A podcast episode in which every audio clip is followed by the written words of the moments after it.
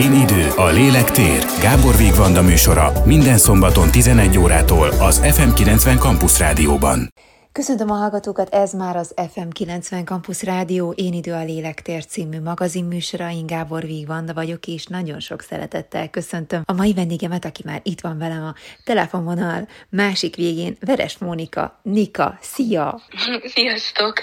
Nagyon sok szeretettel köszöntelek itt a műsorban, nagyon elfoglalt vagy, úgyhogy én nagyon hálás vagyok, hogy sikerült ezt az időt is kiszorítanod a sok program és próba idejéből. Mennyire pörög most jelen pillanatban ez a nyár és ez az ősz nálatok. Induljunk már el innen, hogy mennyire vagy most elfoglalva, és jutott-e egyáltalán időt pihenésre ezen a nyáron? nagyon, nagyon sokan megkérdezik így a közvetlen környezetemből, hogy na és nyaralás? Nyilván így nyárlévén, vagy hát most már ugye szépen lassan búcsúztatjuk, de az a helyzet, hogy sajnos, hogy annyi időm volt itthon ücsörögni, ugye a mindenféle korlátozások következtében, hogy én most végtelenül élvezem azt, hogy nagyon durván pörgöm, és az egész nyarat végig turnéztam a Majka produkcióval, ugye hozzájuk 2020-ban csatlakoztam, csak ugye akkor szintén ugye még a korlátozások miatt csak egyetlen egy darab koncertet tudtunk adni Debrecenben, és ott volt az én debütálásom egyébként, így ebben a formációban, és a tavalyi éven volt volt félig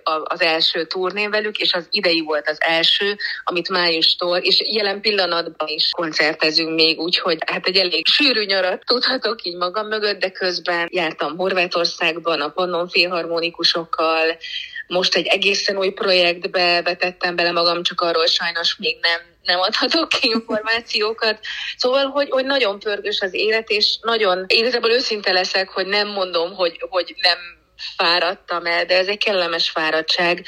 És az van, hogy valahogy a, a, ez az előadó művészi szakma, ez mindig is picit arról szólt, hogy hát addig kell ütni a vasat, amíg, tehát amíg hívnak, amíg, amíg számolnak velem, amíg, amíg felkérnek. Úgyhogy hogy valamiért így nem, nincs első helyen nálam az, hogy, hogy akkor most nem tudom, tíz napig lógassam a lábam valahol. Én tudom, hogy kell regenerálódni, és kell időt hagyni arra, hogy visszatöltödjön ilyen módon is az az energia, ami, amit kitolok magamból, meg, meg hogy így kifacsarom a lelkem minden egyes alkalommal, így a koncerteken is. Majd meglátjuk. Az biztos, hogy, hogy nagyon nagy a hajtás egészen októberig. Tehát talán az október és a november mert egyébként mindig ezt mondom, hogy most azt látom, hogy ez egy picit csendesebb lesz, és akkor hirtelen úgy alakul, hogy, hogy még bejön ilyen-olyan koncert. Hát lassan kezdődik a, a klubozós időszak. Szóval, hogy így hol itt vagyok, hol ott vagyok. Igen, amikor előzetesen beszéltem veled is telefonon, hogy, hogy akkor uh, hogyan tudunk majd beszélgetni, így annyira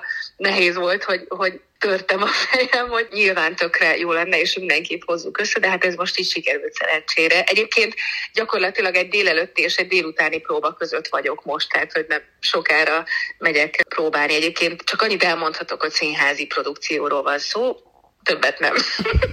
Az előbb azt mondtad, hogy addig kell ütni a vasat, amíg meleg, és amíg hívnak, hát igazából én például ott voltam, idén volt szerencsém megnézni Debrecenben a Főnix csarnokban a swinget, hát... Ja, swing, swing koncertet. igazából leénekelted a csillagokat az égről, tehát az, az az energia, ami, ahogy mondod is, hogy igazából a lelkedet oda, oda kirakod a színpadra, az valami hihetetlen, tehát én nem nagyon tudom elgondolni, hogy neked ne csörögne folyamatosan a telefonod azzal kapcsolatban, hogy, hogy mindenki ne akarna veled dolgozni, mert valami hihetetlen, ami, ami a te torkodban benne van. Az hát köszönöm, ha így gondolod. Köszönöm. Ha én jól tudom, akkor talán négy évesen már dolgoztál a Magyar Rádióban.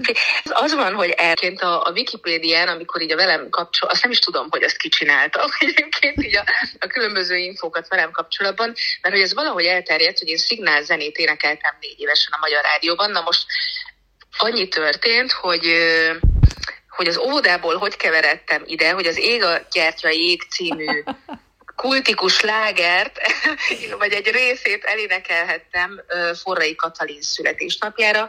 Tehát ennyi információ van, hogy, hogy hogy keveredtem én a Magyar Rádió közelébe arról már egy picit több, hogy, hogy amikor az iskolaválasztáshoz érkeztünk, és nagyjából a, a zenei, a komoly zenei tanulmányaim, mert komoly zenével kezdtem, az iskolás éveimet, azt a, az egyik óvónéni ajánlására vitt el felvételiztetni édesanyám az operaház gyermekkorusába, és akkor igazából onnan, onnan indult 7 éves koromban tulajdonképpen így a zenei képzés. És ugye az első nagy sláger, a Papa ne félts, az még mindig, az még mindig ott cseng szerintem sokaknak a fülében ott a 90-es évekből. nekem, hogy, hogy gyakorlatilag 23 éves, azt hiszem, ez a nóta, és hogy mennyi mindenkinek volt jelen a, akár a tinédzserkori vagy kisgyerekkori életébe, köztük természetesen nekem is, hiszen azért ez egy eléggé... Én szerintem egyébként egy, tehát az első lemez, tinédzserkori lemezem, ami megjelenhetett ezen a címen, szerintem az, az valahogy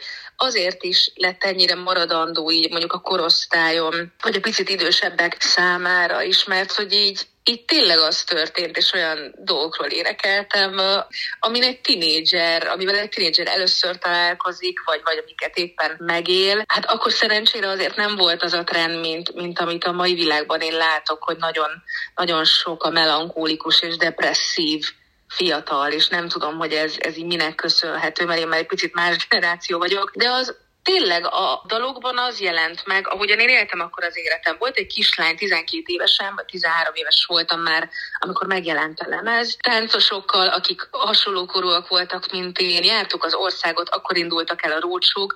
Tehát én a legjobb gyerekkoromat kaptam, de tényleg őszintén mondom, még talán erre vágyni sem mertem igazán. Tehát nem volt ez tudatos, hogy az, hogy én énekesnő lettem, és a szakmában maradtam, azért meg, meg nyilván külön hálát adok, mert én azt hiszem, hogy nem is feltűnni volt, akár a régebbi időkben is olyan nagyon nehéz, hanem, hanem ott maradni. Egyébként most, hogyha a feltűnést mondod, akkor tulajdonképpen szerintem unikális is voltál abban az időben. Tehát, hogy jött hát egy, jött egy kislány. Szandi óta igen, nem volt. Nem me, volt, meg a Szinetárdóra volt még az, aki szerintem ő ilyen... Meg, igen, ő meg még régebben, vagy talán a Szandival párhuzamosan, ezt nem tudom így annyira pontosan igen. Aztán jöttél te a fejkendőddel, meg a, meg a kis kantáros farmereddel, és valami olyat csináltál, ami akkor nem volt jellemző a, a magyar zenei életre. Tehát, hogy, hogy különleges voltál szerintem ebből a szempontból, vagy ilyen egyedülálló kis jelenség aztán. Lehetséges. Igen, hogy a, a, az akkori menedzserem, aki tulajdonképpen hozzásegített az egész lemez ügyhöz, meg hogy, hogy elinduljon így a Nika produkció útjára, szerintem ő neki valahogy nagyon jó érzéke volt ez, hogy itt van egy kislány, aki 0-24-ben énekel, szeret táncolni, és, és hogy, hogy talán ezt érdemes megmutatni egy picit több embernek, mint mondjuk így a szűk baráti kör. És az óvónénin kívül ki volt még az, aki egyébként támogatott abban, hogy, hogy mondjuk erre az útra lépje? Szülők mennyire féltettek? Egyébként az a helyzet, hogy én azt hiszem, hogy és valószínűleg édesanyámnak is, és így a családomnak köszönhetően azért én egy elég reális érték ítéletet kaptam, és remélem, hogy jól fogalmazok, hogy, hogy nem, tehát soha nem kellett mondjuk engem visszarángatni a, a földre, vagy hogy nem voltam én nyolc a föld felett, hogy azért, mert mondjuk újságokban jelenek meg, vagy mikrofonban a kezemben és színpadon állhatok viszonylag sok ember előtt, én nekem valahogy ez olyan természetes volt, bár tudom, hogy nem az, és viszont az volt természetes, hogy automatikusan becsüljem ezt a lehetőséget, hogy én kaptam. Természetesen féltettek, de, de azt gondolom, tehát normálisan jártam suliba. Volt egy nagyon rövid időszak, amikor magántanuló lettem, na az mondjuk nem nekem való, mert ha valaki halogatásra képes, és majd leülök, akkor készülni az osztályzó vizsgára, amikor, na hát ez nem működött túl jól, de alapvetően én normálisan jártam általános iskolába és gimnáziumba is, Egyébként így ez a Nika korszak, ez nagyjából 15 éves koromig, 15-16 éves koromig volt aktív. Utána jött egy pici nagyobb szünet abban, hogy én milyen módon tehát a, mondjuk azt, hogy így akkor így eltűntem jó időre az emberek elől. Egyébként amit kérdeztél, hogy kik támogattak még az óvónénin kívül, az Operaház gyermekkórusának a, a karvezetői, a Szebelédi Vali néni, a Gupcsó Gyöngyvér, és sajnos volt egy személy, aki, aki ma már nem lehet közöttünk, mindenki Péter bácsia, aki viszont tudta, hogy én a komoly zene mellett elindítottam egy másik vonalat, ami amit mindig mondott, hogy ezt csinálni kell, és hogy, hogy nagyon drukkol benne.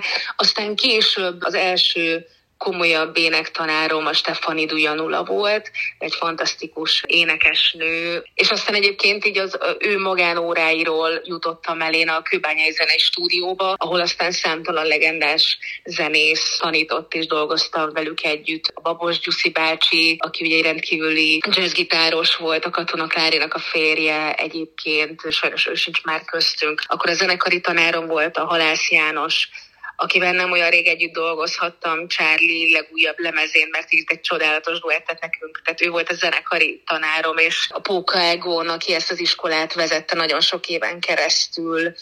Szóval, hogy nagyon áldásos az én zenei életem, és hogy olyan emberek kísértek végig, és olyan emberek adtak egy hatalmas löketet, hogy merjek hinni magamban, és, és abban, ami, amit nyújtani tudok a színpadon előadó művészként. Mert nekem ez mindig egy komplex dolog.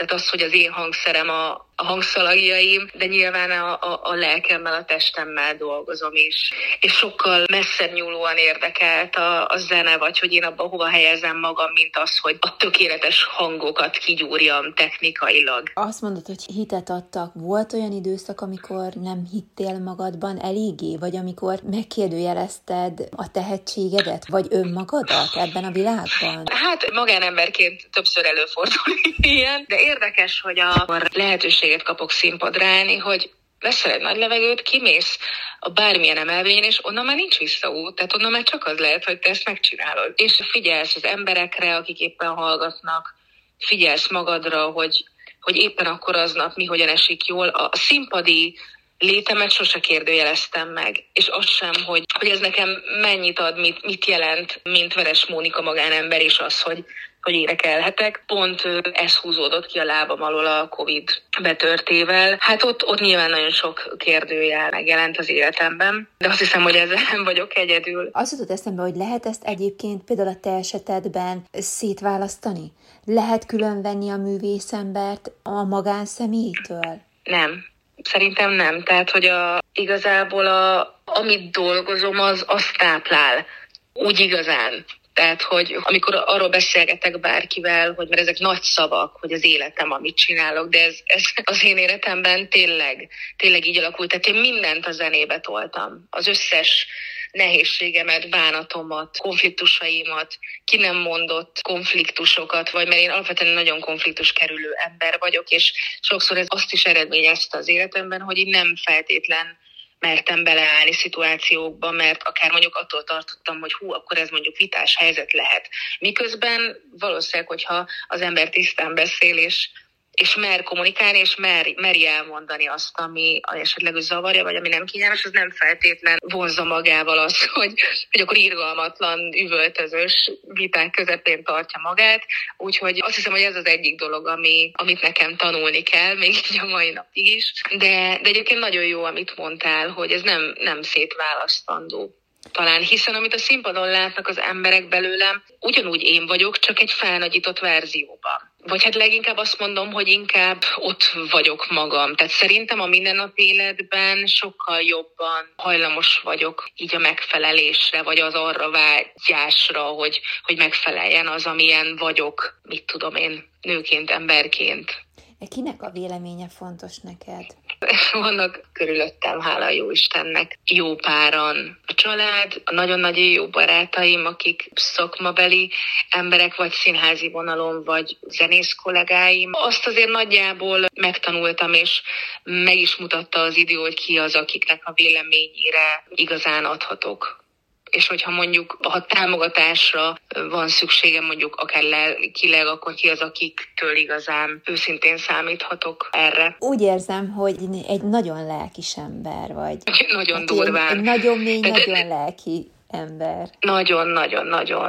Igazából azon szoktam mindig gondolkodni, hogy alapvetően az, hogy pár, jó pár éve jutottam el oda, hogy igazából hogyan kommunikáljam én magam őszintén a, a, a színpadon, és hogy ezt megéreztem, hogy hogy ez működik, és hogy erre befogadóak. És nyilván ettől is működik, mert alapvetően én bárhogyan énekelhetek, hogyha erre nem kíváncsiak. És az, hogy, hogy minden körülmények között én vállalom a, az érzelmeimet, és, hiszen ez minden emberben ott van, csak nagyon sokan vagy nincs eszközük rá, hogy, hogy ezt megmerjék élni, vagy hagyják, hogy hasson rájuk a másik ember, vagy egyáltalán a világ történései. Úgyhogy én ezt lehet talán, hogy egy ilyen túlérzékenységről is beszélhetünk nálam, de én ezt egyáltalán nem bánom, mert ezért tudok olyan mélyre lenyúlni adott esetben, hogyha éppen arra van szükség a színpadon. Hogyha valami csalódás ér, vagy nehézség, akkor azt hogyan tudod feldolgozni? Vagy mennyivel másképpen dolgozod már fel például ezeket a dolgokat, mint mondjuk,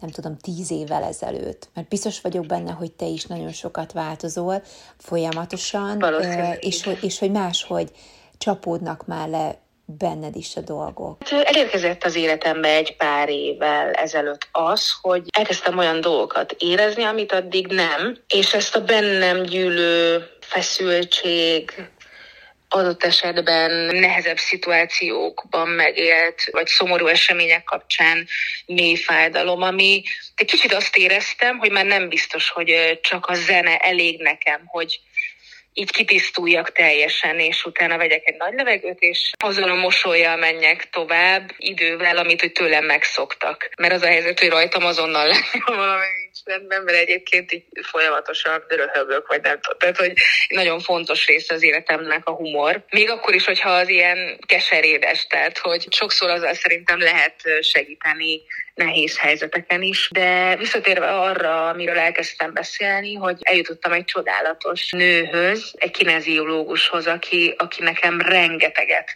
segített a saját magammal való kérdéseknek a megválaszolásában, szakmailag, hogy hogy kéne gondolkodjak magamról, vagy ahol, ahol így mostanában tartok, vagy hogyha hogy mire vágyom, hogy ezt egy picit tud jobban pontosítani. Tehát, hogy, hogy egy olyan készfogást kaptam, egy olyan útvezetést, ami, ami elkezdett egy picit rendbe rakni azokon a nehézségeken, ami nekem azért úgy ijesztő volt, mondjuk ki.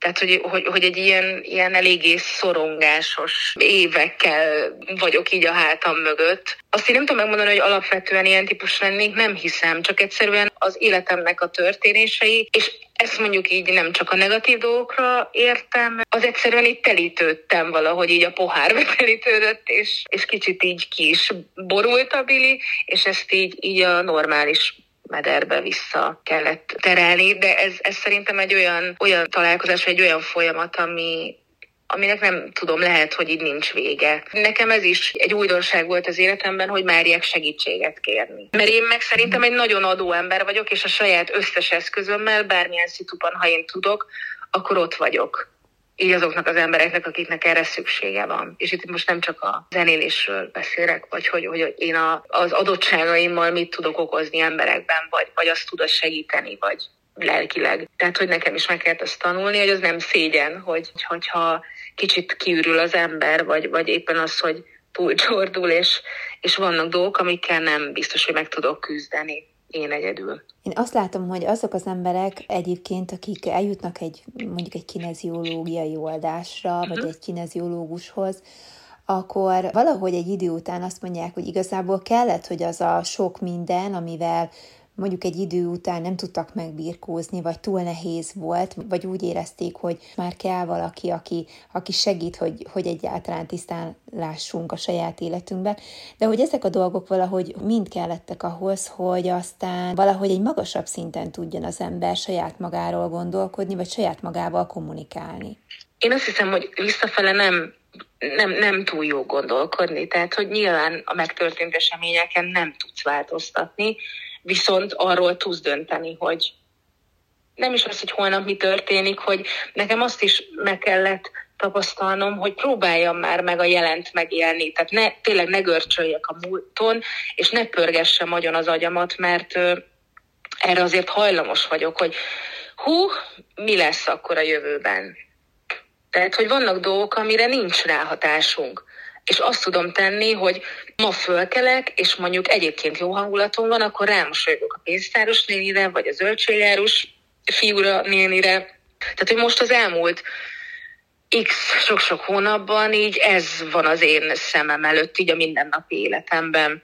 Hogy, hogy az embereknek legyen legyen jó élmény az, hogy én ott vagyok a közelükben, vagy a közvetlen környezetükben, mert azt én is érzem, és az, az nekem is jó. Tehát, hogy, hogy ilyen módon. Mert azt hiszem, hogy a mai világban erre nagyon nagy szükség van, mert kicsit azt érzem, hogy itt a, a vírustól kezdve a háborús helyzetről már ne is beszéljünk, mert azt gyakorlatilag én föl se tudom fogni, hogy milyen lehet az, hogy, hogy egyszer csak egy bőröndöt elő kell venni, és, és az eddigi életedet jobb esetben, ha, ha, ha minden szeretted veled tud tartani, föl kell adni, és majd lesz valami valahol a világban, hogy ez, ez egészen borzalmas. De hogy azt látom, hogy így, így nagyon elkezdtünk eltávolodni egymástól. És a zene pont egy ilyen nagyon erős és kötetlen kapocs tud lenni, hogy én elmegyek úgy teljesen mindegy milyen vidéki városban, hogy sosem úgy álltam színpadra, hogy tudják, hogy ki a Veres Mónika Nika. Lehet, hogy életében először lát és hal, de az alapján döntsön, vagy az alapján legyenek benyomásai, és lehetőleg jók. Ez egy, ez egy varázsvilág, ami a, ami az előadó művészek kezében van. És ezt nem csak az életesekre értem természetesen. És erre amíg, amíg lehet, és tehát tényleg az van, hogy én tudtam, úgy indultam neki a, a májusnak, hogy láttam azt, hogy 40 valahány koncertünk van beírva a Majkával. És nem pessimistaként, de úgy voltam vele, hogy egyszerűen akkor tudok úgy igazán örülni, hogy oké, okay, ez, ezt a hétvégét is megcsináltuk. Rohadt jól sikerültek a koncertek. Tök jó, de hogy így nem, nem mertem azt látni globálisan, hogy úristen, életem egyik legsűrűbb nyarát fogom élni valószínűleg. Most már ezt tudom mondani, de hogy hát sajnos olyan időket élünk, hogy nem, nem láthatod előre, hogy mi történik. Nem az, hogy holnap, hanem gyakorlatilag három óra múlva. Azt jutott eszembe, és azon gondolkodtam, hogy vajon, vajon mennyire érzed azt, hogy ki volt jelölve az utad? hogy te nem csinálhattál volna más. Ne, ebbe ezt. biztos vagyok. Ebbe biztos vagyok, hogy, hogy ez, ez abszolút karma. So, tehát, hogy egyszerűen annyira nem volt soha más B-terv, és ezt most lehet megítélni meggondolatlanságnak, vagy nem tudom, de hogy egyszerűen tényleg, hál' Istennek azért amióta a Covidot leszámítva, amióta énekelek, azóta nem, nem igazán volt láblógatós időszakom. És, és sok év, új év indult úgy, hogy hú, akkor most ebben az évben vajon lesz elég munkám, vagy, vagy milyen zenei felkérések, és valahogy mindig úgy alakult, hogy, hogy van. És ez nagyon szuper, nagyon szuper dolog. Tehát, hogy ezért, ezért szerintem nem tudok elég hálás lenni, mert elképesztő erről létre van szükség, hogy a sok hajnali fekvés, nem tudod magad kialudni rendesen, mert ezt tudjuk, hogy most ha reggel három-négykor fekszek le folyamatosan, az a tested nem úgy regenerálódik, főleg egy bizonyos kor után, ahogy annak igazán kellene, de hogy, de hogy közben meg olyan mindig a, a legjobb barátnőmmel beszélgetünk arról, játszunk egy darabban, ez a Queen Musical, aminek Weaver a címe. Hál' Istennek ezt idén nyáron újra tudtuk játszani a színházban. És mindig azt, amikor egy álló tapsos fináléban lemossuk a maszkot, a sminket, kis cuccunkat összepakoljuk, elindulunk haza, és jönnek velünk szembe az emberek. És hogy vajon neki megadatik az életében ilyen töltés, vagy vagy, vagy tehát ez tényleg egészen elképesztő, hogy, hogy sok a befektetett meló energia részünkről, de a sokszorosát kapjuk vissza szeretetben, hogyha betalálja az adott közönséget.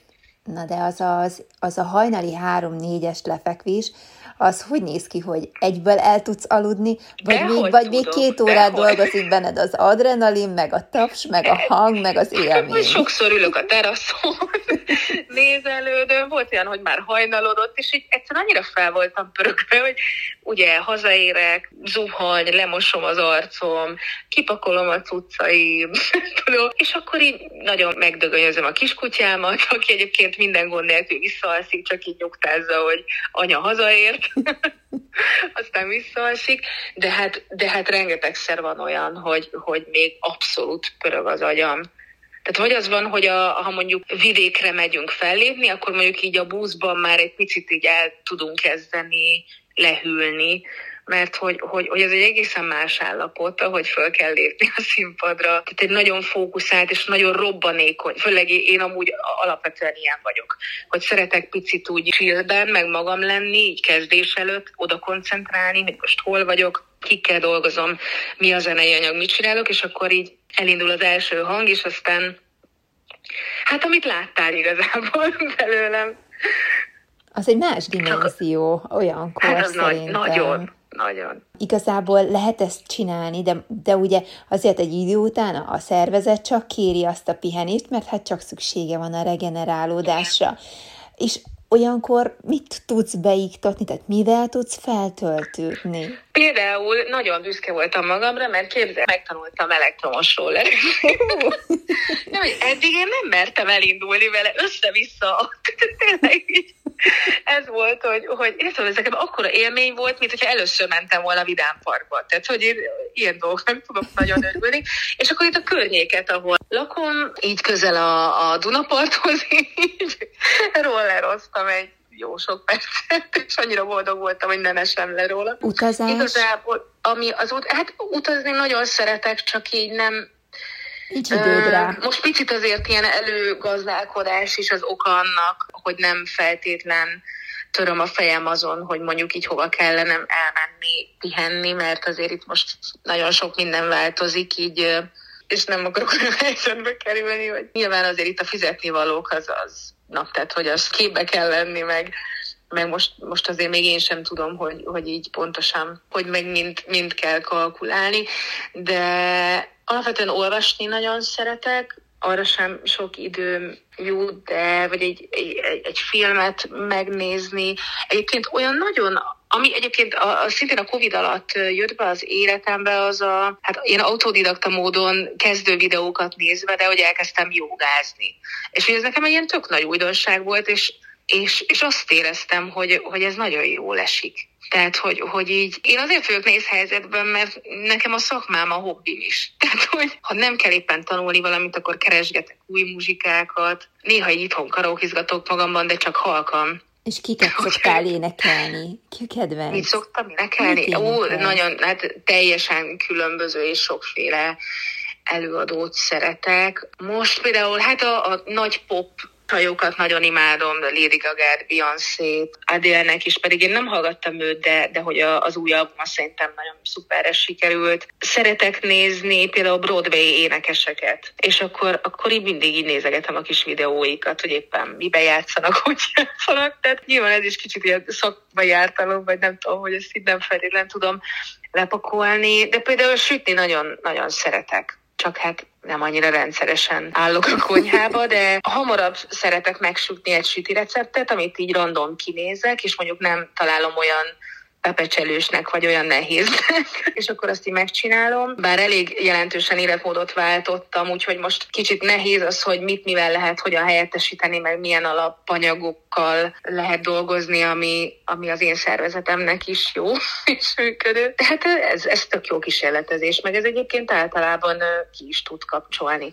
Amire nagyon rég vágyom, csak, csak most így nem volt még időm így körbenézni, hogy hova lehetne jelentkezni, hogy boxolni szeretnék elmenni. Az egyébként egy nagyon-nagyon klassz stresszlevezetés forma. Igen, megálló képességnövelő is, tehát azért azt érzem, hogy abban, abban azért még, még nagyon sokat van mit fejlődnöm, de hogy igen, szóval alapvetően azt érzem, hogy vannak lekötetlen energiáim, ami, amit mondjuk, tehát hogy egy tök más dologba szeretnék így levezetni. Még egy kérdésem lenne, még így a beszélgetésig, mert tudom, hogy utána menned kell.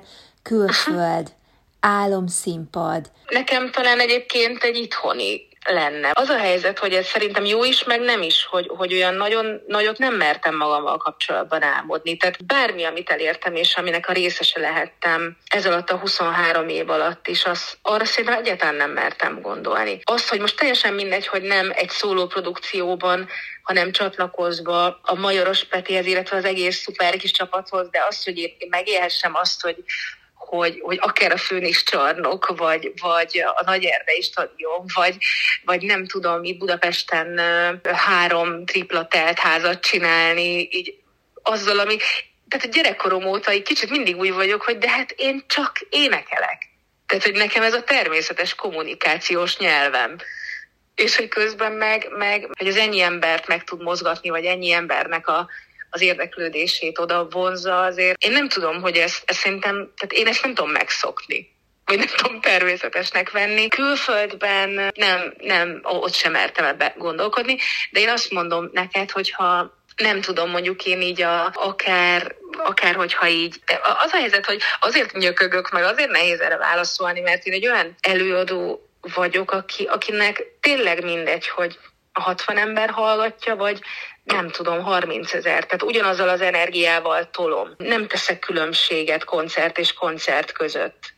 Tehát nincs az, hogy most, ha nagy színpadon állok, akkor most úgy oda teszem magam. Mert minden alkalommal meg akarom tisztelni azt a, azt a színpadot, ahol nekem van lehetőségem felszabadulni, meg kiszabadulni így saját magamból. De azért ezt nem engedtem el, hogy, hogy saját zenekarral majd úgy szépen lassan eljutni oda, hogy nem tudom, tehát mondjuk akár egy főnis csarnokban úgy találkozunk, hogy az én nevem van kiírva. Találkozzunk úgy a főnis csarnokban, hogy a, hogy a te neved van kiírva. Nagyon szépen köszönöm, hogy itt voltál, és ránk áldoztad ezt a egyórás beszélgetést. Köszönöm szépen, hogy itt voltál, és nagyon sok sikert kívánunk. Neked meg sok erőt mindenhez, és, és jó rollerezést. Vigyázz magadra a budapesti utcákon. Köszönöm szépen a beszélgetést. Köszönöm. Kedves hallgatók, ennyi volt már az Én idő a lélektér című magazinműsor itt az FM 90 Campus Rádión. Tartsanak velünk egy hét múlva is, én itt leszek és várom önöket. Ha lemaradtak volna erről a beszélgetésről, akkor tudják, vissza is hallgathatják az Én idő a lélektér Facebook és YouTube csatornáján ezt az adást is, vagy írhatnak is nekünk az én időkukat fm90.hu e-mail címre. További kellemes rádiózást kíván a szerkesztő műsorvezető Gábor Vigvanda. Én idő, a lélek tér. Gábor Vigvanda műsora minden szombaton 11 órától az FM90 Campus Rádióban.